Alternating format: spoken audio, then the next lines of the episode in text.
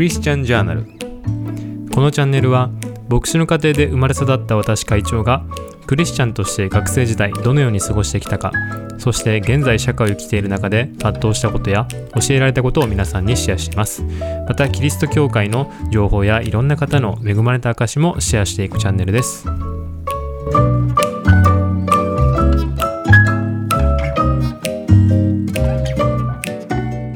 今日はですね、聖書を何でしょう歴史的観点から見るというか、まあ、こう物語としてこう読むっていうところでですねあのものすごいねなんか面白いあ、まあ、メッセージで、ね、YouTube のそのメッセージを聞いてものすごい面白くてそれをねあの皆さんに、えシェアしたいなと、え思います、えー、お話の舞台はですねあの創世紀の6章のノアの時です。ノアの大洪水のところですねえー、有名なところですね。で、ここをね、あの、単純にこう、昔は、さらっとね、こう、ああ、こういうのが、まあ、人類が増えて悪いことして、あ、滅ぼされたんだなっていう、こう、認識しかなかったんですけども、これをね、その先生の、まあ、メッセージ聞いたんですけども、それをまあ追求してて、こう、ものすごいね、ファンタジーというか、もう男、まあ、男性なら、もうみんな大好きなこう冒険というかファンタジーの要素が詰まったところなんですよね。というか聖書って結構そういう要素を結構いっぱい詰まってるんですよね。だからなんかこうなんでしょうこう経典というかそういうものとしてもちろん我々クリスチャンをこう見ますけどもこう単純なただのこう物語の本として読んでもなんかめちゃくちゃ面白いなっていう感じですね。えー、ちょっと話取れましたがえっ、ー、とね戻ります。えっ、ー、と、ノアの箱舟ですね。ここなんですけども、まあ、ちょっと読みますね、6章。さらっとこう、まとめながら。まあ、人が地上に増え始め増え始めて、まあ、こう、人口が増えて、で、そこに神の子たち、まあ、天使がですね、人の娘の人間の女性のとこに入って交わって、まあ、子供ができると。さらっと読みがちなんですけど、もうここがすごいですよね。まず、神の子、ここは天使を表しているらしいんですけどもここの、まあ、打天使ですね、まあ、この時点であの確か天使の落ちたのが3分の1がサタン側につくんですね。3分の2は神様のとこにとどまって3分の1が打天使となってでこの人間の地上に降りてきて人の娘のところに入るんですね。女性の人間の女性に。でそこで天使の血と人間の血を引いたネフェリム巨人がですねこの地上に現れるというか生まれるんですね。でそれがもう膨大な数になってでもそれがまた悪さして神様が悔やんで洪水を起こすっていうこれがまず全あの話の最初のところなんですね。でノアがそこで選ばれるんですけどもこのノアが選ばれたのもまあ日本語の、え、これはえ新海訳なんですけど僕のは、えちなみに第あの1個前のやつですね。今の新しいのより1個前のとこなんですけども、えー、ここでは単純にそのノアは主の心にかなっていた。からまあ選ばれたみたいな感じなんですけどもまあもちろんそうだと思うんですけども、えー、一応英語訳ですね。パーフェクトっていうのが使われてるんですよね。でこのパーフェクトっていうのはヘブル語でタミム。っていう意味なんですね。で、このタミンムっていうのは羊の生贄を捧げる時によく使われる、えー、言葉なんですね。で、このタミンムっていう意味は傷のない羊とか羊に傷がないっていうことを表しているんです。だからこのノアっていうのは傷がない。言ったらその天使たち、打天使たちの傷がない、打天使たちの血が混じっていない純潔な人間を表しているらしいんですこのノアっていうのはでその唯一の生き残りがノアだけっていうノアしか純潔の人間がいなかったことでまたこのノアが選ばれた理由の一つなんですね。でこのノアがまあ箱舟をまあ作るんですよね。でこのまあもちろんそこで脱出するんですけどもこの箱舟のまあ船っていう感じですね。この中国の歴史書でまあ、ダークえー、まあ、構図についての、えー、かなり本当にこう中国って歴史がかなり古いじゃないですか。こう2000年中国2000年の歴史って言われるぐらい。この中国のあの歴史書に、まあ、洪水と、まあ、記録があるんですけどもそこに船という漢字が出てくるんですね。でこの船という漢字はあの大きい船ですね。この日本でもあるあの小さいボートとかの船じゃなくてあの船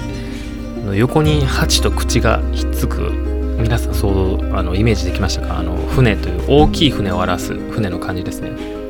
この船っていう漢字はまあその左は船で右にその鉢と口が鉢と漢字の鉢と口がついてるじゃないですか。でこの口は中国では人々っていう意味を表すんですね。だから船に8人の人がいるっていうことでこう船という漢字ができてるんですね。だからなんかそこもこうなんかノアの箱舟とつながってるんですよね。こう結構あるんですよね。こう調べたりしたらこの何でしょうこの聖書の話がなんか基準となってできた漢字みたいなのが結構日本、まあ、中国結構ありましてそれも面白いなと思います。でこうまあ滅ぼしてまた、えー、洪水で、まあ、ノアの子孫ですね。えー、あその補足しますね。そのノアの船8人、えー、ノアにはそのノアと、まあ、もちろんご存知だと思いますけどそのノアとノアの奥さん。で息子3人とその息子3人の奥さんが3人で8人ででその漢字のあれですねつながりますね。船の、えー、右の8と口で8人の船で。でまあその洪水があってノアノアの一族だけが残ったと。でまたそこから人類が増えてって話なんですけどもここで僕はちょっとね一つ気になったのがそのダビデの時代にそのゴリアテとかそのネフィリムの子孫が出てくるじゃないですか。だから僕はここでいつもあれ？大洪水で巨人ってみんな滅んだんじゃないの？ってこうちょっとね腑に落ちない部分があったんですよ。でまあいつもそんなそこまで気にしなかったんですけど今回そこでねちょっとね解決できたんですけどその6章のとこに6章の4節ですね。その神の子らが人の娘たちのとこに入り彼に子供ができた頃っていうのにまたその後にもってあるんですね。この洪水が終わった後にもまたその落ちた天使打天使たちがまた人間のとこに入ってネフィリムたちを生み出してるんですよね。だからこの出来事っていうのは実は1回じゃなくて2回あったっていうのがねまたこれすごい発見ですよ英語でもちゃんとその There were giants 過去ネフィリムって書いて in those days and also afterwards ってこと afterward ってことでその後にも打天使たちが落ちてジャイアンたちが生まれたっていうのが、えー、書いてあってうわこれもすげえ発見だなってこうなんかやっと腑に落ちましたね。そこでああなるほどと思って。それでまたこの世の中にこう悪がまたねはびこる。でそこで神様はどうしたかというと、まあ、洪水はねもうノアに約束しましたよね。こう私はもう洪水で滅ぼさない。とそこでどのように滅ぼすかってとこで選ばれたのがイスラエルの民なんですよ。めちゃくちゃすごくないですか？なんかもうすごいですよね。なんかもうロード・オブ・ザ・リングとかにもなんか引けを取らないぐらいのこのスケールのでかさというか。でこうアブラハムにこうカナンの地に行きなさいと。いうわけなんですけどもそのカナンの地に住んでるのがこうアナキム人とかレファイム人っていうこうネフィリムの、ま、種族が住んでてでそこにまあイスラエルの民がいてその人たちを滅ぼしていくっていうこうお話なんですけどめっちゃすごくないですか？なんかこう単純にいつもこう読み飛ばしてるんですけど読み飛ばしてるとか読んでるんですけどなんかこうねこう読んだらめちゃくちゃ壮大な物語ですよね。これをねぜひねこうハリウッドでねなんか映画化したら絶対売れるんちゃうかなって思いますね。こうシリーズ化したら。それぐらいあの話の詰まった内容ですよねこれは。はい。今日はとりあえずこんな感じでだいぶ長くなったと思うんですけど、え終わりたいと思います。えー、では、えー、そうですね、ワーシップで、おすすめのね、ワーシップソングを皆さんに、えー、紹介したいと思います。え今日はですね、えトリ、えトリブルっていうんですかね、え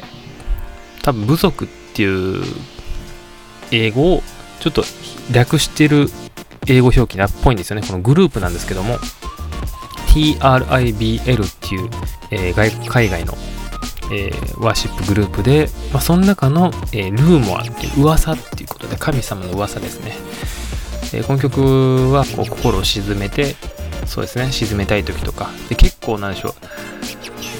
まあなんか盛り上がる部分っていうか、なんでしょう、こう、霊的に盛り上がるというか、なんかこう、静かながらのも、こう、盛り上がる部分があるので、なんかこう、祈りの時にこう、さらにこう、なんでしょう、祈りの中でなんか盛り上がるみたいなあるじゃないですか。